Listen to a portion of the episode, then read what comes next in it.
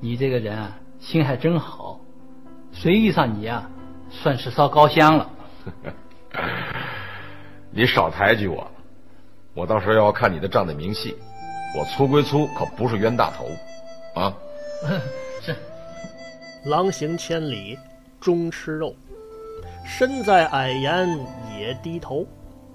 东郭先生告诉咱：行好也别当冤大头。大桥道广播，一个好孩子听的节目。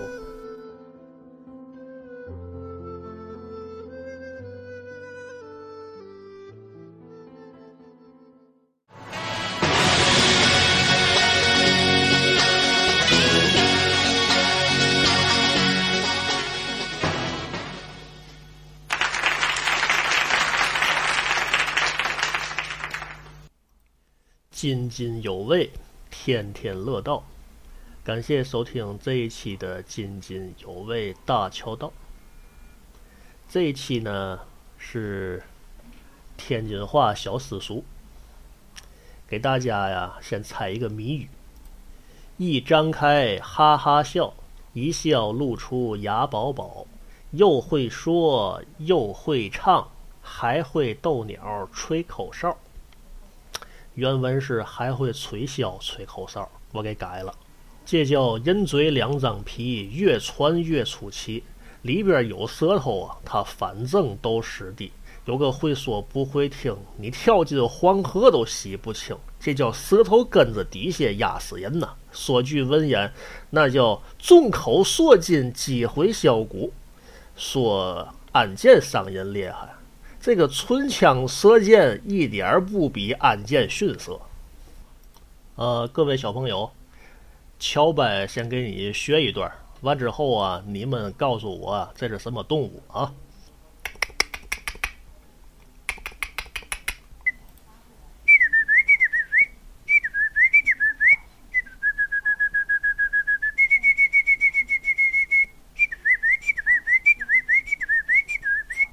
刚才乔白那谜语不说了吗？啊，能够逗鸟吹口哨啊，这是乔白啊用肉嘴学的啊，嘴里边也没掖那个口技道具啊，反正是大伙猜猜吧啊，学的是哪种鸟？有的小朋友就说了啊，第一个是喜鹊，第二个呢？有的小孩啊画画，你不能说光画愤怒的小鸟吧？什么叫被子？啊，什么叫白眼儿？哪个叫画眉？嘛叫滋滋黑儿？嘛叫滋滋白儿？啊，嘛叫黄跷？怎么叫虎皮儿？啊，飞石打蛋儿的那是嘛？啊，现在的孩子啊，很少掌握这些个这个自然知识啊，但是呢，应该啊，这个多亲近自然。呃，讲这个是嘛意思呢？讲这个是个引子啊，就说对于小朋友来讲呢。啊，反正你也知道，叫的好听的这个鸟呢，大伙儿呢就特别喜欢啊。比如说我刚才学的，那叫玉鸟啊，也叫露露啊，挺好看的。可是呢，那些个叫的不好听的鸟，就不被人家待见啊。比如说乌鸦，这些个鸟就不让人家待见。嘛意思呢？就说小朋友们啊，千万呢不要忽视了啊自己呀。语言方面的这个能力，会说话、会讲话、文明礼貌的这个语言啊，能让这个小朋友们呢，啊，更易啊被大家接受，也能让大伙儿呢、小伙伴们呢比较喜欢你，啊，就是这个意思。另外呢，咱们再说一个现象啊，有的鸟呢是好看，它因为好看而成功；有的鸟呢。它因为啊叫的好听而成功，有的鸟呢是因为啊又好看叫的又好听，啊而成功。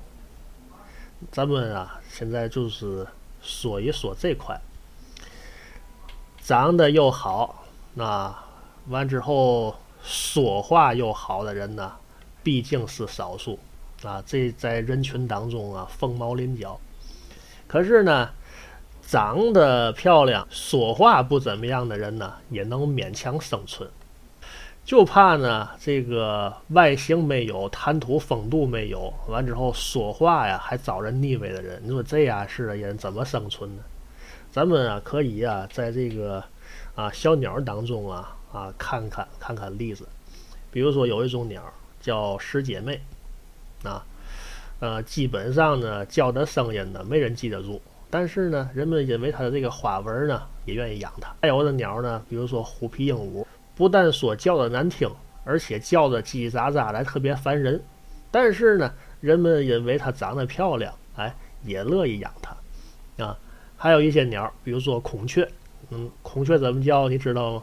啊，没人去在乎它，因为孔雀有一身漂亮的羽毛，开屏很漂亮，它就足够了。啊，呃。这是长得漂亮的，反过来长得不漂亮的鸟呢，比如说那个八哥，一身黑，是吧？鹩哥跟八哥差不多啊，耳朵后边有点黄，是吧？也一身黑，是吧？长得很不漂亮，很不那个太色，但是呢，嘴巧啊，哎，人家大伙呢也愿意养它。呃，说到这儿呢，咱再说这一个比较特殊的啊。叫嘛呢？叫各路的这个乌鸦，是要长相没长相，这个要这个口才呀也没口才。你说这样式的鸟，肯定大伙儿不待见它呀，是这意思吧？哎，呃，咱再说啊，刚才我学的那喜鹊啊，虽然说长得也不出奇啊，完之后呢，叫声呢。也不怎么样，但是人这名字起得好啊，有一个这个后天的优势，人家叫喜鹊啊，反正大伙儿呢也不讨厌它。其实主要的这个问题呢，还是这个喜鹊这个生存能力比较强啊。第一啊，我不用迁徙，我不是候鸟。第二呢，我杂食啊，我吃嘛都行啊。你说这个素的也行，肉的也行。你小朋友们可以看看啊，到了冬天呢，喜鹊总能出来，对吧？其他的这个这个鸟呢，基本上都飞走了。后边还有点时间啊，乔伯伯教小朋友们呢，呃，说一个小节目啊。这小节目呢是定场诗，也是跟呢小鸟有关系的。下次你们给老师啊、给同学呀讲故事的时候啊。啊，可以先说说定场诗，完之后呢，再说你的故事。听好了啊，开始了啊。说大雁打石四海飘，为儿孙垒下窝巢。终究打石几千遭，唯恐儿孙不保。小燕儿将养数日，被绑扎下了翎毛。忘了父母养育劳，展翅摇铃飞了。飞到荒郊野外，遇上避暑的狸猫，连骨头在肉被一起嚼，可叹小燕儿残生丧了。一段书词念罢，亦不多表，让孩子快快乐乐的生活，并知道一点丛林的法则。啊，好了，津津有味大乔道。咱们下次接着说。